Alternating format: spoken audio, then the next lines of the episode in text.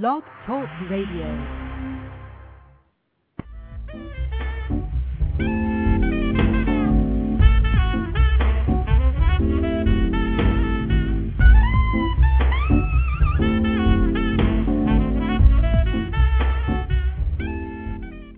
And now on Blog Talk Radio, you're listening to Wine Talk with Stu the Wine Guru.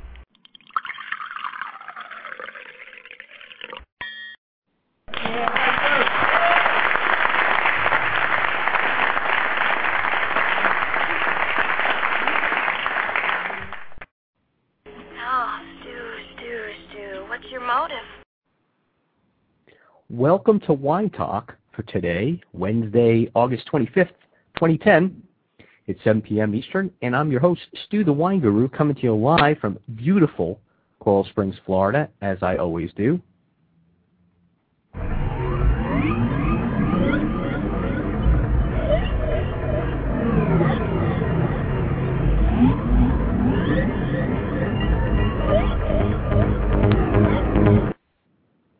As you know, I'll take your calls anytime during the show at 1 646 381 4860 or email me questions at info at stuthewineguru.com. You can go to my chat room here on the show page and chat with other wine enthusiasts or ask me any questions you like.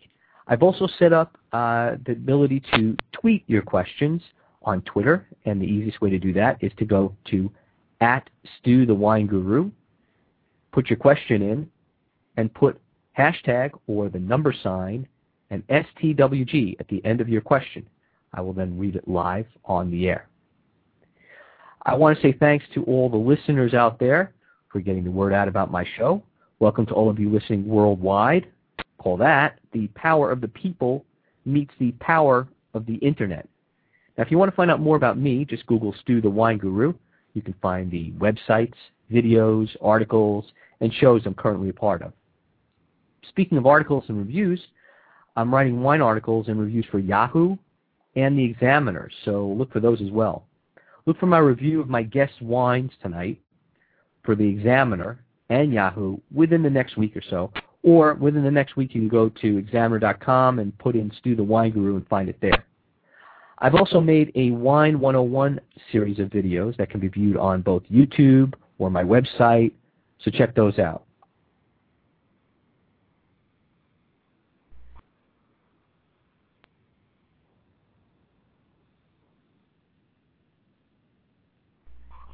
You're listening to Stu the Wine Guru on blogtalkradio.com. I uh, think you already knew that already, right? Yeah. Cheers. Tonight, as always, when I have a guest, I'll be changing the format because I want to dedicate the full hour to him.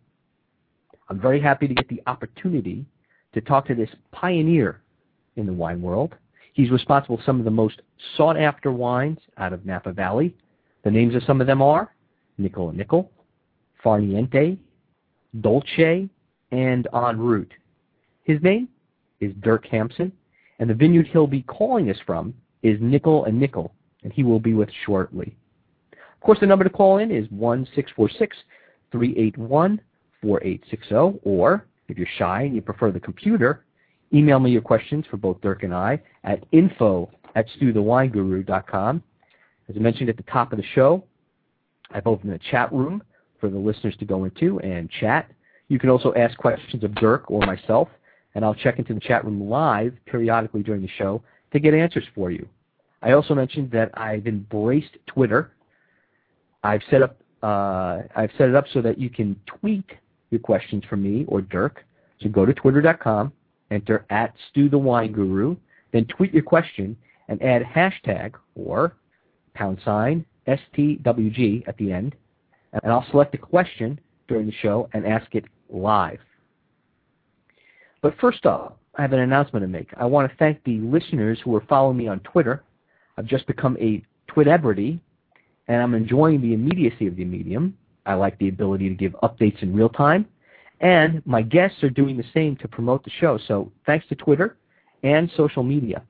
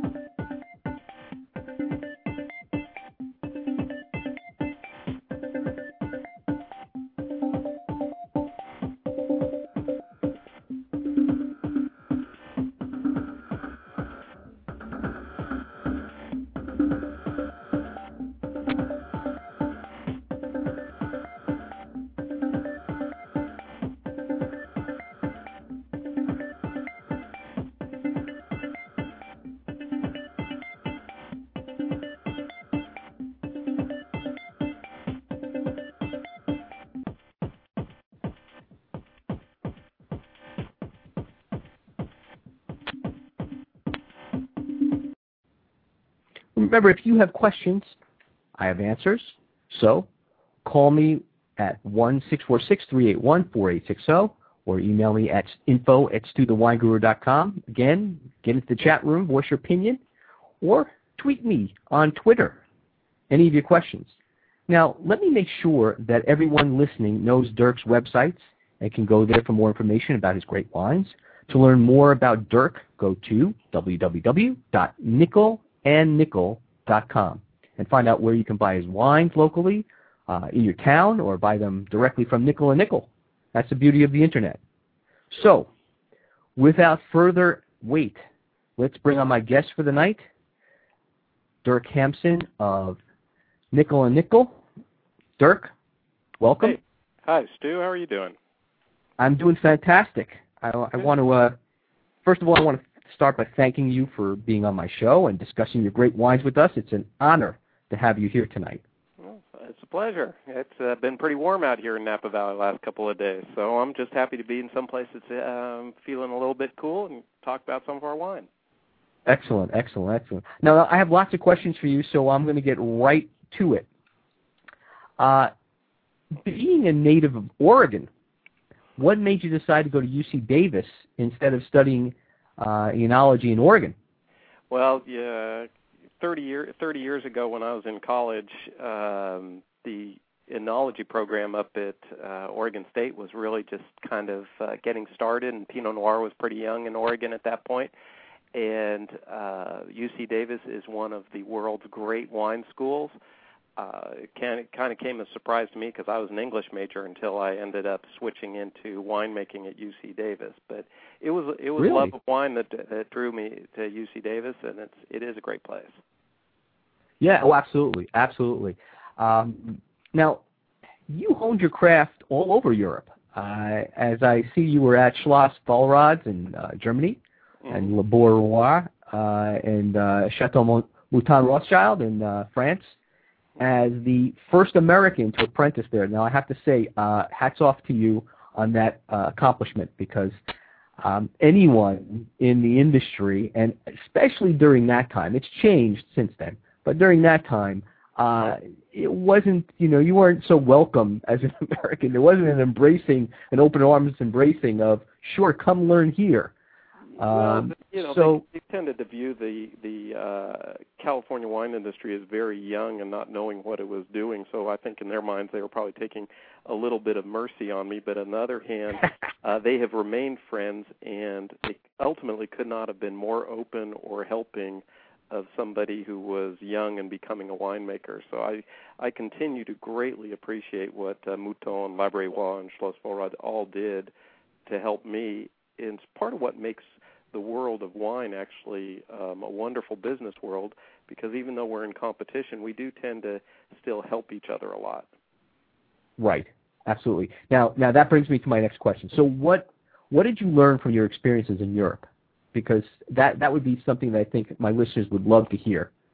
Um, it's it's kind of funny whether you speak another language or you just ex- get exposed to another culture, you end up learning new ways to approach the same problem.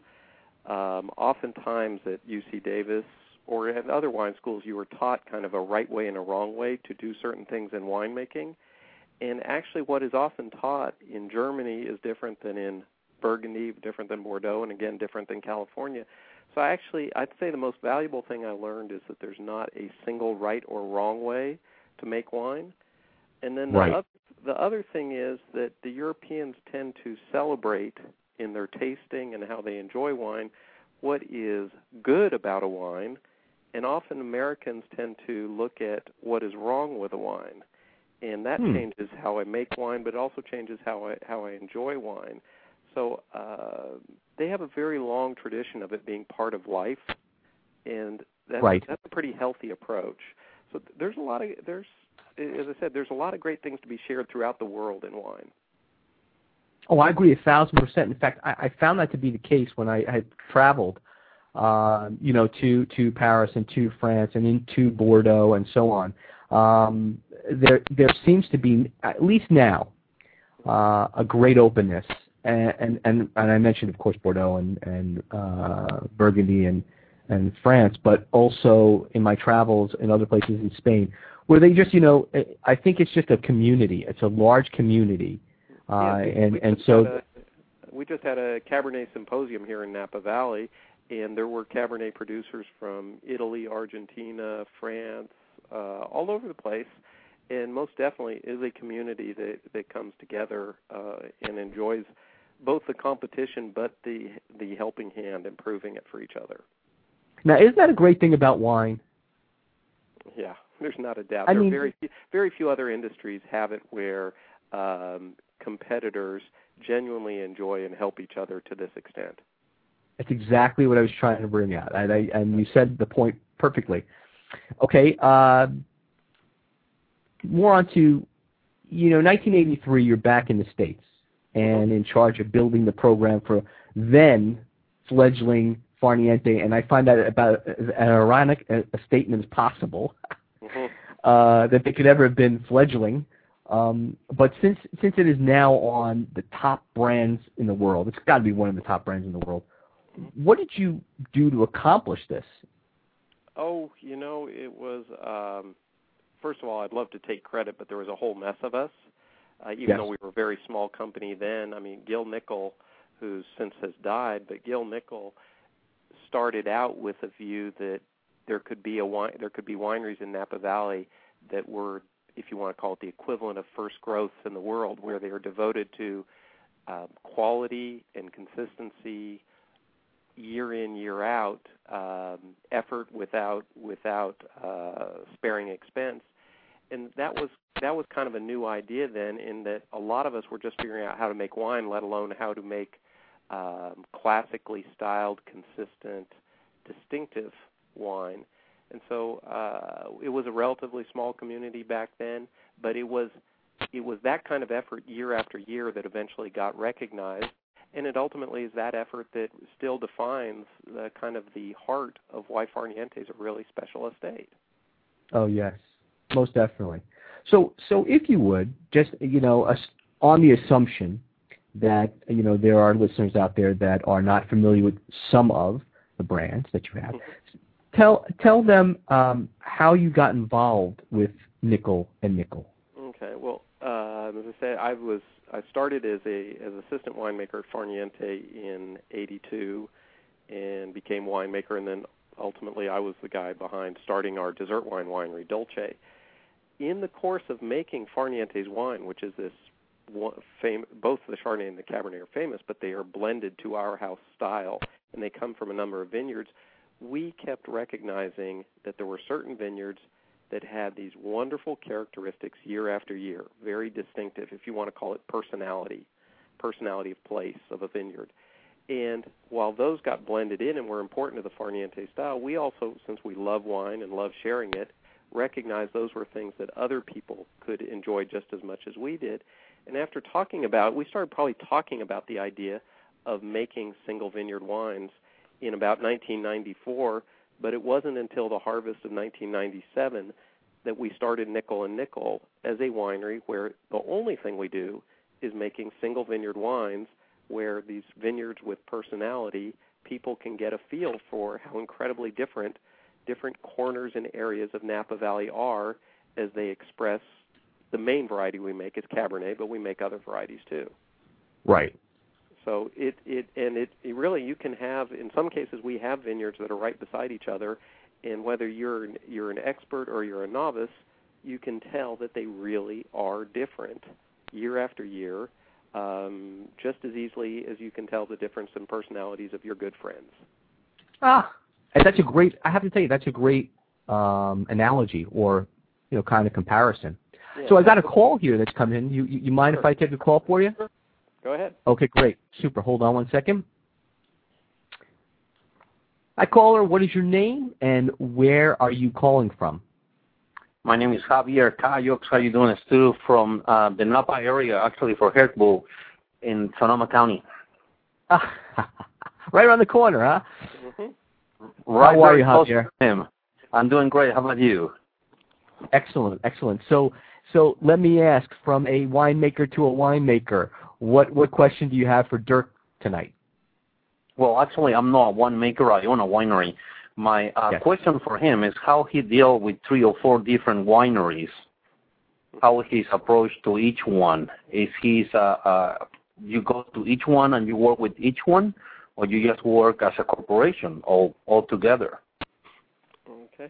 Um, yeah, thank you for the question, Javier. Um, in fact, each of these are truly separate wineries, and while I used to be the winemaker, I'm now the director of winemaking. So each of these wineries has a winemaker that is thinking completely about what makes that winery distinctive.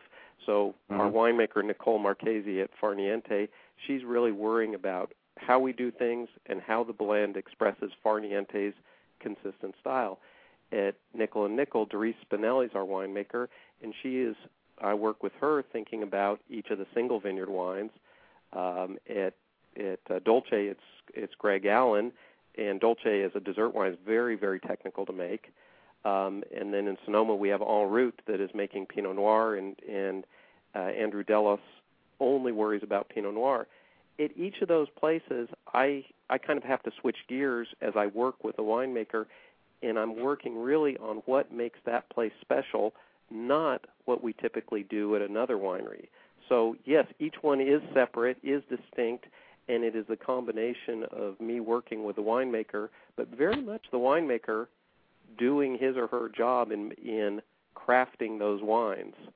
Um, so it's yes, we are a corporation. I suppose that's the modern world, but each place is um, very hands-on by the person that that is in charge of that wine. Okay. Now let me ask you another question. What do you think of Sonoma compared with Napa? I don't tend to compare Bordeaux to Napa or Burgundy to Napa, and to be honest, I don't really compare Sonoma to Napa. Um, I happen to be a huge fan of of areas of Sonoma. We have started a winery in Russian River, a particular part of Sonoma, and I happen to think that Pinot Noir in Russian River and Chardonnay in Russian River is as distinctive and wonderful as those varieties are anywhere else. So I tend to look at where a variety grows well, really well. For instance, we make uh, at Nickel Nickel we make a single vineyard Zinfandel from Dry Creek, and that's Mm-hmm. as famous as it can be for Zinfandel.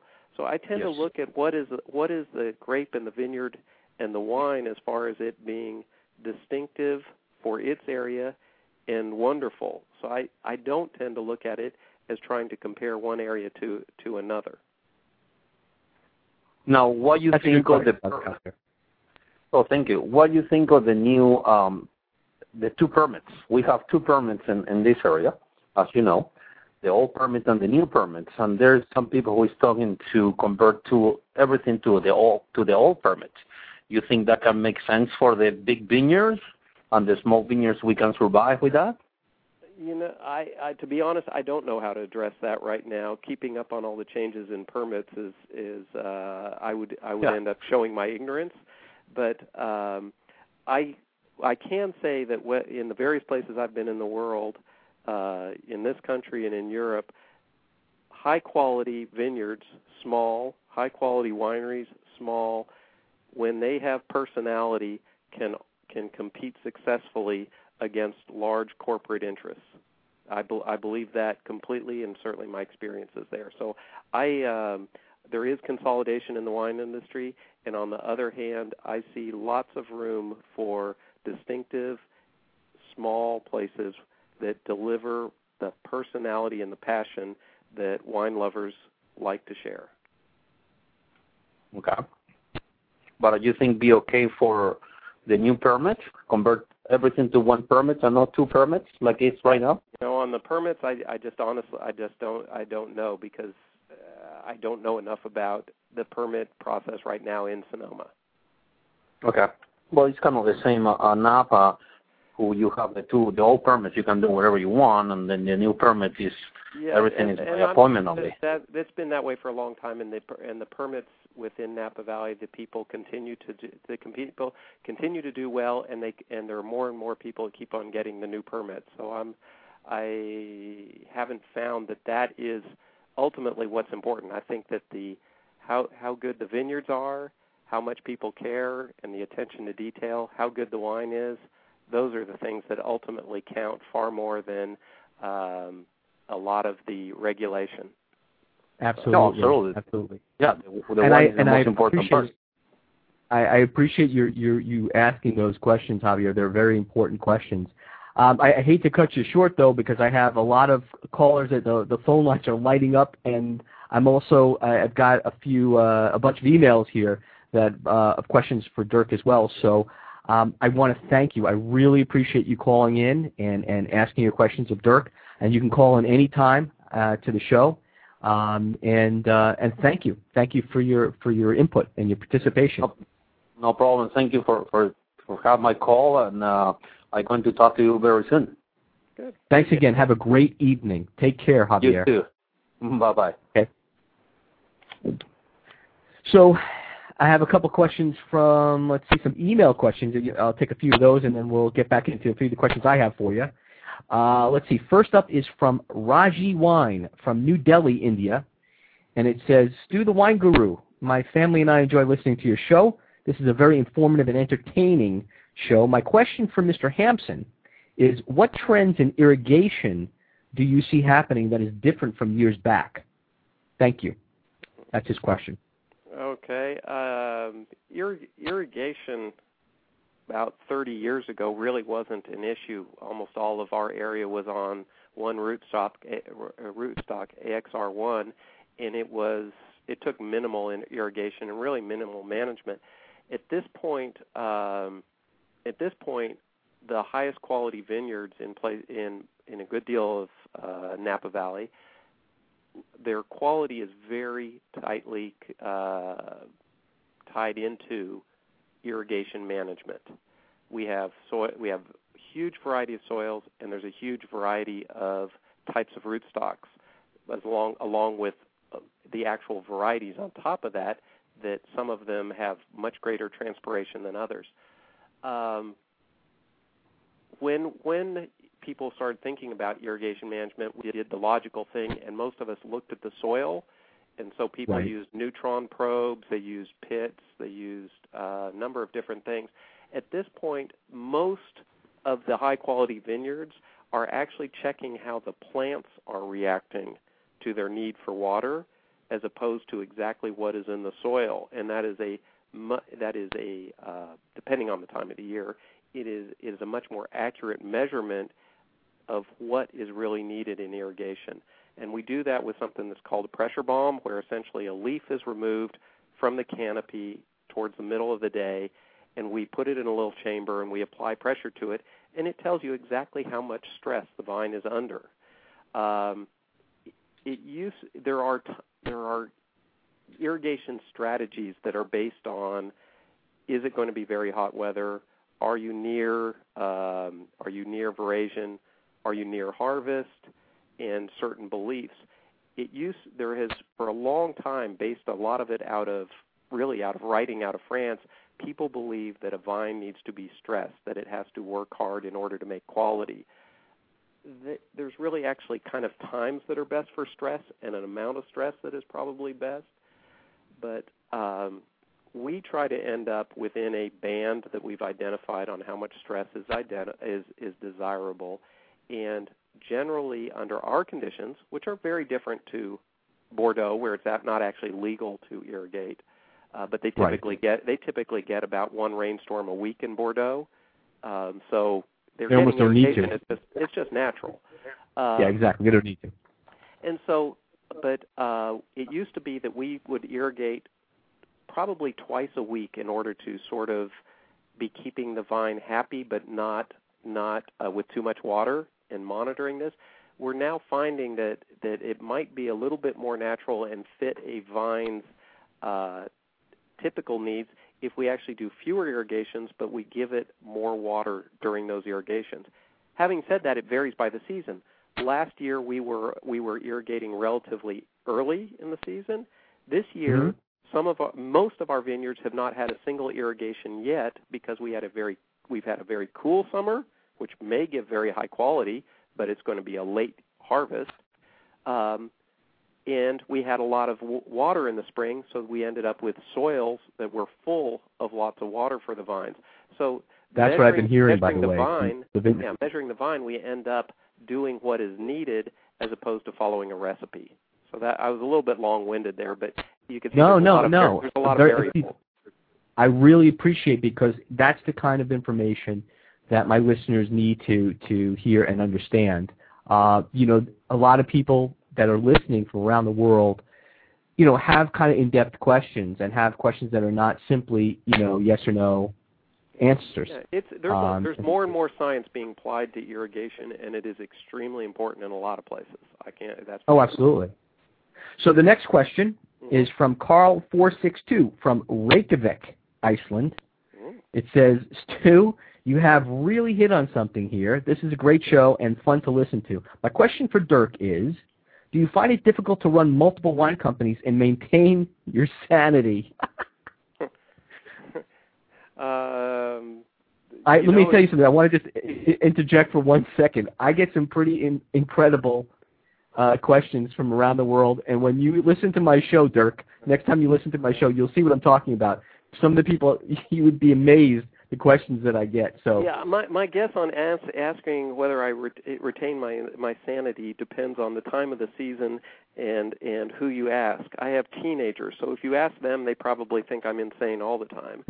and um and if you get it at, at certain times of harvest where you're really worried about the weather and the whole bit, it's a little bit crazy. But I became a winemaker because I actually like that particular type of call it stress or challenge and all. sure. And I consider that I'm the luckiest winemaker I know that in dealing with four wineries, um, and I view, we approach this very much as a team where we have great people in sales, we have great people in production, great people in all Right. in all these various areas, and I'm lucky enough to work with all of them, and I do help set direction. But um, the the the thing is, with these different companies, as one of our companies or one of our people discover something, we have this ability to share with each other. And as we have ideas, there are some very, very talented people that we get to bounce them off of and work with them. So, in fact, we there's a there's this sharing that for us is synergistic and really helps, as opposed to feeling like you're just trying to keep up with the whole wine industry on your own. So I th- Right. actually think that we are we are we are blessed by having having wineries that are distinct and separate, and at the same time work together and associated with each other. It's, it's Absolutely. It's, a hey, I've got way. another question for you, by the way, on on on the phone. Um, uh, you want to take another call? Sure. Sure. Excellent. Okay, so caller, what is your name and where are you calling from? My name is Gray. I'm calling from the Philippines. Hey, Gray from the Philippines. Okay. How you doing, Stu? All right. I'm doing very well. Gray, by all means, please ask Dirk your question. Yeah, well, I'm listening to uh, Dirk's insane ramblings, and um, and uh, basically, here's what I'd like to know, Dirk. Here in the Philippines, of course, m- almost all of our wine, of course, is imported except for maybe coconut wine. Um, but I, um, I haven't had the pleasure of that yet. Oh, oh man, it's it's it's it's it's a treat. It's I don't think it'll ever rival grape wine, but I'm just I'm just wondering uh, the proper way to open the coconut. But okay, go ahead. but uh, my question is very simple. You know, um, for I guess an untrained palate or whatever, uh, what is it that makes a hundred dollar wine uh, as opposed to a thirty dollar wine? I mean, to me, they may taste practically the same. Is what are the subtleties? To me, uh, okay, if I if I take a, a- a glass of wine, a couple of glasses of wine, and and I taste them, um, the taste doesn't seem to be that much different. The bouquet doesn't seem to be that much different. They could be extremely similar in in in in very many ways, and yet one wine, one of these will cost, you know, like ninety, a hundred dollars, and the other one will cost twenty five, thirty dollars. What is it that makes a, a a wine worth that much? there are wine writers who are a good deal more erudite than I that spend a lot of time talking about that. I do have I have a couple of opinions on it. Um, there's there's uh, and and obviously there are wines that go up into the thousands of dollars per bottle, and Mhm. and just magnifies the difficulty of this whole thing. Um, there's the the law of supply and demand. If people want want something and there's only a tiny amount of it, it tends to make the price go up. Um, and then there's there's the economics that making really good wine is a very expensive undertaking. Ultimately, if it can get that price, is usually if it can deliver something special year after year after year. Because really, it's Ah. a very very tiny percentage of the world's wines are over seventy dollars a bottle. Um, I don't know the number, but I'm going to venture that it's less than one percent of the world's wine, um, as far as as far as volume goes. But I, I look at it a little bit differently because um, there are some winemakers I know that think of themselves as artists, and I don't think of winemakers as artists. I tend to think of us as craftsmen. That the good Mhm. ones, the more they practice, the better they get at it. Um, but there are wines, and sometimes it's who you shared it with, or where you shared it, or what the occasion was. But there are wines that people have that when you have it, you have an emotional reaction that might be the same as if you if you happen to like art you look at a certain painting and you kind of look at it and you just kind of go wow and you're not sure why it's that good but you know it is and Mm.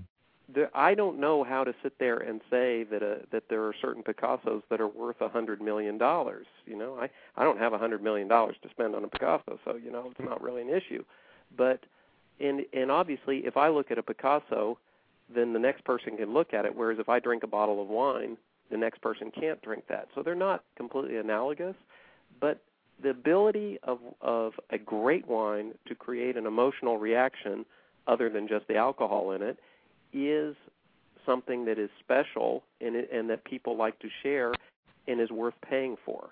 So that's you know those are the those are the three approaches that I take to why are there wines that seem to get the price where it may not float my boat, but it might float somebody else's boat that much.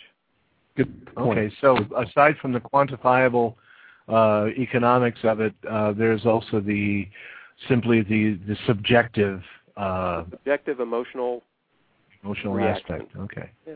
Okay. Yeah, and I mean, I have had, I've had. There's one wine I had in my life uh, that was the single best wine I've ever had, and I've been lucky enough to be to be have a lot of nice wines shared with me. And I've had that wine was so good, I did not have the words to describe it. I just knew it was incredible. I've had that wine eight times, and every time after the first time that I had it, I knew I was about to have the best wine I'd ever had in my life, and it was even better than I remembered you know, and I, I've Wow. I, there's a couple of paintings I've seen in my life in certain museums where I will make a special trip if I'm in that city to go back and see that painting because it was so special. These Mhm. wines did the same thing to me, so that is very special. Um, It's, if I may interject, it's it, it this might also kind of give uh, shed light. It's on a visceral level. yeah, Am I right? Yeah. Yeah. yeah. Okay. Very emotional. So I think that kind of I think that kind of transcends the the you know just the idea that someone said I've done a lot to make this wine. I've put a lot of blood, sweat, and tears and craftsmanship into it. It becomes also like Yeah. as it is visceral to look at a, a painting that just literally uh, touches you in the right way. You know, what I mean, just really moves you. The same thing can can apply to a wine. and a wine does not have to be expensive in order to have for you to have that emotional effect. I Right. mean, you know, I can I can tell you different wines that that that I had at points in my life where for some reason they were important to me, and they go all the way from uh, there was a, there was there was a time with a Boone's Farm, Strawberry Hill, all the way up all the way up to some pretty incredible Oh, my God. Burgundy. So you know it's not it's not just a it's not a price thing it really is it is about the person's reactions Right. So a lot of times, then uh, a- a thirty dollar bottle of wine could give you that visceral reaction, and and and you may not need that hundred or two hundred dollar bottle of wine to Absolutely. get it. Ab- abso- absolutely i mean i trade wine with friends who are winemakers and i've i have some wine right now that that i absolutely adore uh that i just got that, uh, that i got for twelve dollars a bottle and it is great I, I stuff. want. Yep. I, and and, and just, just on that point, absolutely on that point. Uh-huh. Uh, there are wines I've mentioned on on this show before that are ten dollars, and they drink like, I, and you know, I'll say a fifty or sixty dollar bottle of wine. As far as the quality, it's just your palate. It really is. It's your palate, and your palate tells you this is a great experience, and I'm enjoying this. And everybody's palate is different. It's the same thing as we mentioned earlier, just to kind of reiterate in that, that you could look at a, uh, one person looks at a, uh, a, a piece of artwork and says, this is the best thing I've ever seen, and is crying, and someone else looks at it and goes, boy, that's a piece of junk. I don't know what you see in it, you know? Exactly. Um, yeah. so, well, I want to say first. I want to say thank you for calling from the Philippines, um, uh, Gray, and I also want to let everybody know that um, Gray ha- is a voiceover, uh, probably one of the best voiceover artists out there. Uh, I happen to know, and uh, Gray, I don't know if you just wanted to uh, just mention. Uh, I get people from every walk of life call call this show. People who are enthusiasts from every level and and and do everything. Do it from artists to to uh, wine enthusiasts to everything to musicians. So great if you just want to you know let people know. Well, um, I, um, I I don't I don't think I sound much like a voiceover guy, uh, I, but uh, you're doing a Uh, bad job of it right now. No kidding which is weird because you know you expect a voiceover guy to say, "Hi, how are you? I'm Mr. Voiceover Guy," but um, uh, basically, uh, I built a. I've been in Asia for a number of years. I've worked uh, in the studios. I've ran run a number of recording studios. Uh, uh, I've worked with uh, uh, so many uh, like computer manufacturers like uh, ASUS and uh, and uh, um, IBM and and Compaq in terms of uh, you know helping them to sell their stuff, Toyota, Cadillac, and so forth here in Asia. Uh, and uh, I'm also uh, doing. I'm. I'm. If you go to Hawaii, if you settle on Maui for a, a couple of weeks, you'll hear my voice on the uh, visitor cable uh, channel in all the hotels because that's excellent that's what I, another thing that I do. Um, I just wanted but, to let uh, people know yeah I just wanted to let well, I people want know you know I want. I want to. I want to steer them to my website, if that, if you don't mind a, a shameless plug. Uh, Go ahead. With uh, my website is www.graysvoice.com. That's G R A Y S V O I C E, all one word, graysvoice.com. So, if you need a voice, or if you just want to hear some cool stuff, uh, just uh, go there, www.graysvoice.com, and uh, check out some of the demos we got there. Thanks, Thank Gray. you, Stu. I appreciate. and I Great to appreciate- listen I to your appreciate show. Thanks, thanks again. I really appreciate it, and, and, and thanks for calling into the show, and uh, call in anytime. And great, we'll talk with you soon. All right. Thank you, Dirk. Take care. Thank you. Bye. Bye bye. Okay, so so up, I got a couple more questions, a bunch of questions here from the chat room here, as well as let's see, um, another question from email. This is from Kippy Grape from Auckland, New Zealand, and it says, Stu, I've been listening from very early on in your shows. Your recommendations are right on. Your guests are always entertaining. Dirk, what are what are the new trends in winemaking uh, that are? I'm sorry. What what new trends in winemaking are on the way, if any? And will you adopt be adopting those practices? Cheers to you both. Boy, uh, what new trends? uh, boy, there's always new things, and um, I am drawing a blank on anything particularly big. I mean, there's there is certainly a um, a growing trend among among uh, the high-end wineries to have gone from uh, cluster sorting to actually sorting the individual berries before they go into before they go into the tank. Um, and we are we tend to keep on being as our wineries tend to keep on being informed and experimenting with these things and to say whether we'll adopt something um, we don't tend to adopt unless it it improves quality as related to the styles that we have chosen for our wineries. So just because Okay. something's a hot new thing, um, there are a, certainly uh, it continues to be a bigger and bigger trend for wineries to be organic, and we are largely organic. We don't advertise it. um, and that I don't we don't advertise it because what what we really are about is making great wine, and we think that it's actually better for the health of the vineyard and better for the quality of the fruit if we farm it organically. But we're not making our wine as if it's some medicine. We're trying to make it be great wine. Um, within that, we also it is certainly a trend of a lot of the higher end wineries to be becoming more green so uh, actually, our two wineries that have facilities, Far Niente and Nickel and Nickel, they're both 100% solar at this point. Um, but being green involves um, composting, it involves recycling, and a whole mess of other things. Correct. That we don't make better wine because uh, we recycle. We don't make better wine because um, of the solar field.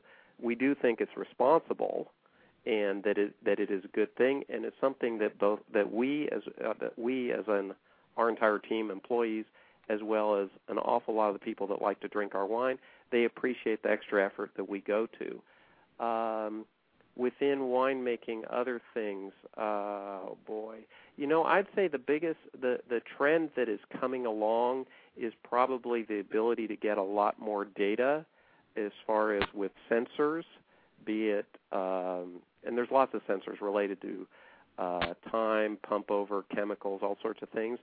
And I we are going very slowly on that because I'm not expecting that we really believe that data can replace what a winemaker does as far as uh, observations and feel and making the changes that allow style to be expressed at the highest level. So those are those are things that come to mind off the top of my head. Yeah, okay. I got another question here for let's see, Matt, uh, and his email is wine one one one on one, and it says, um, how do you feel the 2007 2008 uh, vintages are coming along? This is for Nickel and Nickel, I guess. Okay, um, I'm going to answer this. Uh, thanks for the question, Matt. Um, I'm going to answer this related to Cabernet because that's the main thing that we do, and all right. of our Cabernets are from different vineyards, single vineyards in in Napa Valley. Um, 07 is a vineyard a vintage that is being very highly touted by the press. They tend to love it. To me, it has a um, a reasonable amount of te- it's it's it's right in the sweet spot for drinking young right now. Um, I tend to like to drink Cabernet when it's young or when it's really well aged, but somewhere in that six to eight year old range is where I tend to not drink Cabernet. Uh, but mm. uh, but I think 07 is absolutely in the sweet spot with structure, with texture, a little bit of perfume, and a lot of length in general on these single vineyard wines. Each one's different. Um, 08 is going to be uh, a vintage that people absolutely adore over the top, or else it's not going to be their cup of tea. Um, 08 it was a very warm year with an extremely small crop, and it is arguably the ripest vintage that I can remember. So it's almost like uh, if you happen to like really jammy wines with that upfront, uh, it's not sugar, but that perception of sweetness, of fat, of roundness, sure. uh, that feeling that it melts in the mouth. 08 is going to absolutely knock your socks off. If you like uh, more a little more perfume, elegance, that structure and length that is more typical, I would say, of 07, of of 2000, well, uh, quite a number of the years in the 2000s actually. Um, yeah, it's it's different. So so both of those they're vintages that I love, and I'm going to I'm going to love to compare and contrast the two vintages. They will not be mistaken for each other. You know, gotcha. and, that, and and vintages are supposed to have, besides the vineyards having personality and a winery having a style, vintages are supposed to show through. You know, we're not making Coke. We want it to really reflect the nature of the year, the nature of the place, and the nature really of the people involved. Absolutely. No, no, no. I think I think that's great. That's true, and that's you know the good thing about that is is that really gives people something to think about um, for the upcoming 208s. Um, so here, here's another question I have. I got, I have, I've had a million questions for you, but I, am kind of cherry picking the ones that I want to ask. Uh, of course, you're responsible for the direction of the the other wine companies as well. Dolce being the late harvest wine, and EnRoute being the uh, Pinot Noirs. Mhm. Tell my listeners, okay, what the reason was for not producing these different wines under one umbrella, Nickel and Nickel or Far Niente. Okay. Um, the first time that we came up with making a decision to start a separate winery instead of adding a wine to a winery was uh, when I started Dolce. And Right. the the reason the reasoning really was pretty was was very simple and I can't say that whether it was correct or incorrect. I can say it's what we did and there are reasons since then on why it was important. But Far Niente was in the lucky position of being um, famous nationally and internationally for Chardonnay and for Cabernet. And there are very few wineries in the world that are truly internationally famous for, relatively few that are famous for one wine, very few that are famous for two wines, and I would venture that there are none that are truly famous for three wines. And we wanted Dolce to be the very best that it could be. It was an unproven idea. A lot of people thought it was crazy at the time. And we thought that the best way for Dolce to learn everything it needed to know and to be appreciated by the public was, in fact, for it to have to stand on its own. So to this day, the only wine that Dolce makes is its single dessert wine. And some years it makes a normal amount, and some years it makes a very small amount. But I would say that in some of the years when it was very difficult in the past, if it had not been that Dolce had to succeed with its one wine, I don't know if we would have if we would have eventually said this is too much work just to be a third wine from Far Niente. We found that specializing in that allowed us to get better, and it was that idea of specializing that made us believe that if we wanted Nickel and Nickel to investigate and enjoy and get better at making single vineyard wines, it needed to do it with its own winemaker at its own facility and not be bound by the ideas that defined Far Niente. So each of these were separate because we loved the wine and we wanted it to succeed and find its best expression. And for that, it needed the freedom of being independent. Okay, yeah. I have to tell you, um, for all of you out there that is, are not familiar with Dolce or or understand about light, late harvest, uh, I would kind of say two things. One, if you are a sweet Riesling lover, this would be something for you as well. And if you're into like sauternes, that also would be another way to to look. Um, but I have to say, it stands on its own. It's by far for me, one of the best late harvest wines I think you can you can find anywhere. It's outstanding. Um, when I worked in the retail, It's- it's- yeah, I have to tell you, it- It's earned that reputation, and it's it's uh, been gratifying for us. But and I can tell you, it's an incredibly demanding technical wine to make. So I would uh, imagine. Yeah, thank you. But And it's a 375. It's a you know it's a we uh, do it's about a, 95 percent of it, ni- 95 to 98 percent of it in half bottles. And again, that's really because that way people will bother to open it and enjoy it. And our belief is wine's supposed to be enjoyed far Yes. more than the idea of wine's supposed to be collected. I, I agree, and and I would think, and this is just me, um, you know, being someone who enjoys sherry as well uh, and ports, uh, you know, something whereby you have such a large bottle, let's say 750 or something like that. You know, people tend to drink it in smaller amounts uh, and share it amongst friends. And, you know, it's a sipping. It's really definitely a sipping and relaxing kind of uh, uh, wine that Yeah. A little bit of dessert wine goes a long way. You don't need a lot. Absolutely. That's what I'm saying. So I mean, if if you had a 750 of that, and you opened it up, you know, uh, the Right. the thought would be, you know, it would it, it would go bad by the time you finish it. Exactly. A lot of people sit there and look at a 750 and go, I don't have enough friends here tonight to enjoy this. Whereas uh, with a half bottle, it's like, hey, let's let's splurge. Let's have fun. Exactly. Exactly. And and the other thing I was just going to say, when I worked in the retail trade, um, managing store, it was probably one of the most asked for uh, sweet wines, if you will. The only way to put it, because people like to, you know, think of it as a sweet wine. But again, a late harvest wine. It was one of the most sought after and asked asked for wines that I that I do remember of that genre. So just wanted to let you know that uh, that, and I'm not that you don't know. I'm sure you know the numbers on it, but you see them, but uh, yeah, they reflect that. So, so other questions I have here. Um, let's see. So, since Nickel Nickel is known for making some of the best cabs, Mhm. tell us why the focus on cabs. Um, focus on cab. There's there's a couple of reasons. Um, the first is that really our experience and our location. We have Right. a lot. We have a long experience with Cabernet from a number of vineyards in Napa Valley as we were as we were building our blend at Far Niente.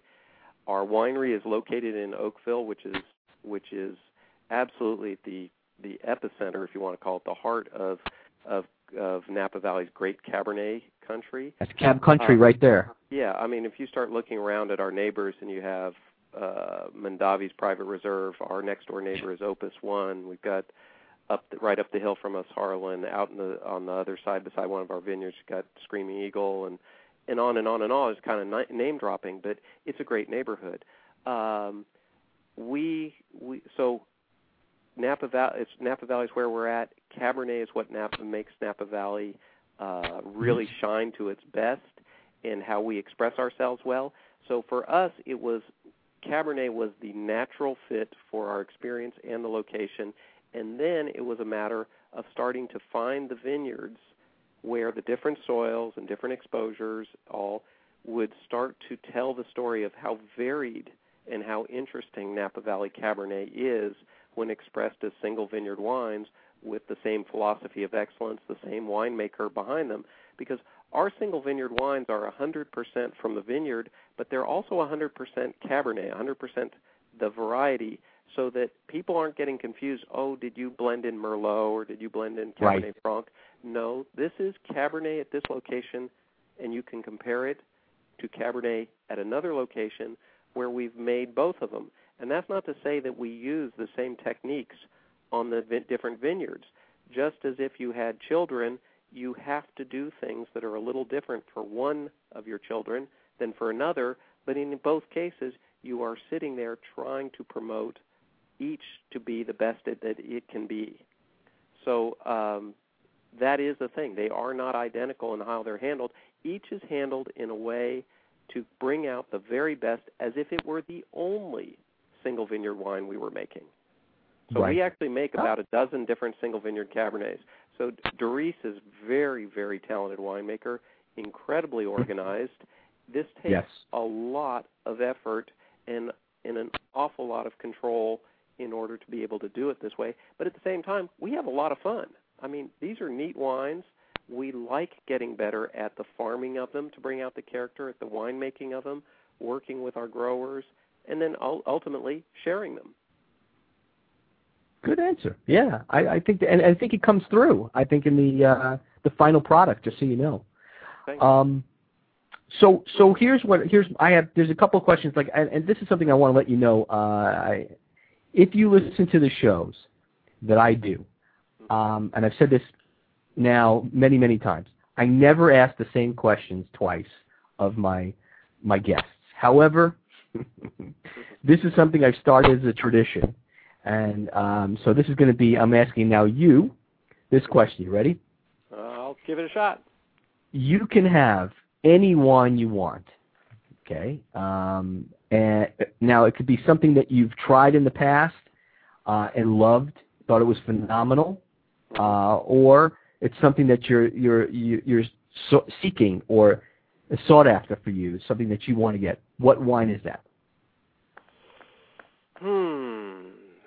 Best wine you Uh, ever tasted? Something you tasted and you said, "Oh my God, this knocked my socks off." You had mentioned earlier. I know you mentioned something. You said yeah, I mean, I can you tell you that I you talk you talk on the you talk on some of these things, and they um, in in saying the best wine you've ever had can sound really pretentious because it's so it's so rarefied at times. Um, so I'm not going to say that one, which was the best wine I've ever had in my life. But Oh, come um, on, Dirk. uh, but uh, no, I got a, I got a different one um, that I'm Okay. going to say, and um, there's a there's a uh, there's uh, you see I can have different stories for different things because they're they're related to who you share it with and how and how you had it, why you, and it's related to memories. But um, I made friends with a, a particular winemaker who's very famous in uh, Hermitage in uh, Okay. in France. So this lovely hill in the beside the Rhone River, and um, yeah, it, I, I'm still on the phone here. Um, and so um, he, I, he make he makes one of the great wines of the world. His, his Jean-Louis Chave's Hermitage, and Sure. I went and visited him. We tasted through all the barrels and talked about how the different single vineyards were had their personality and were special. And then he opened up a wine that he doesn't sell. And he took me over this little corner and he opened a, he uh, pulled out a bottle of white wine.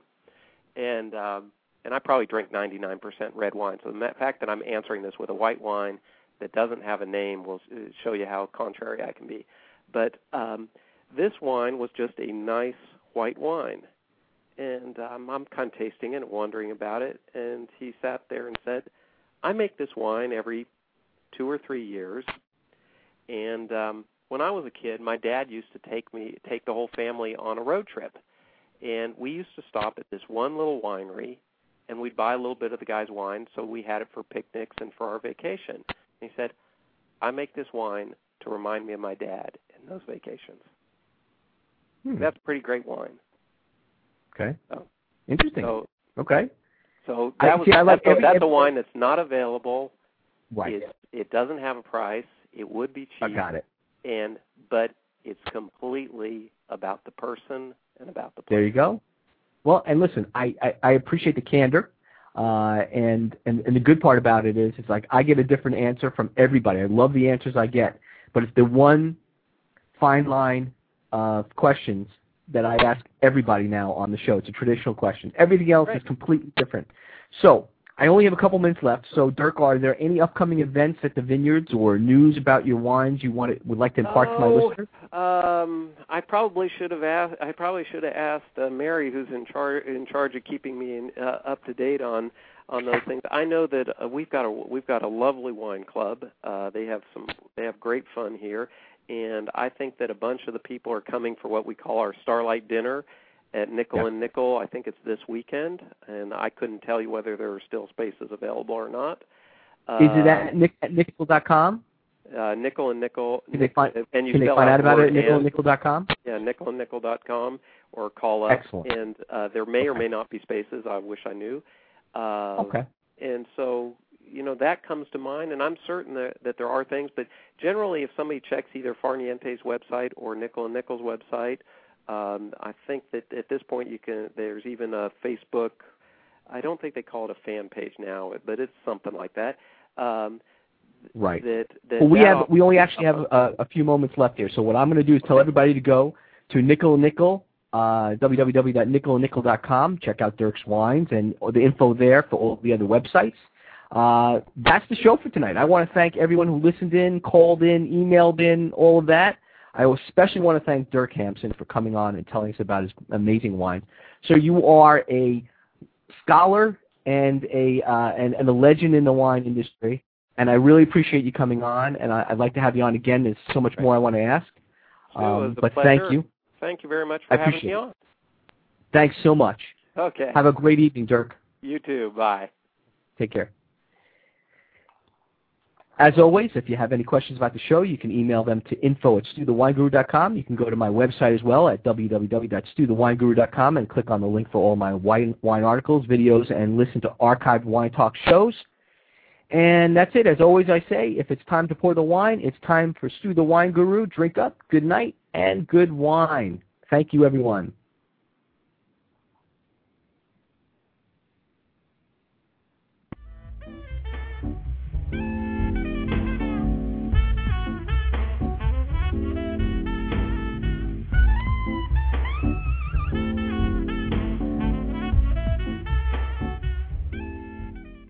And now on Blog Talk Radio, you're listening to Wine Talk with Stu the Wine Guru.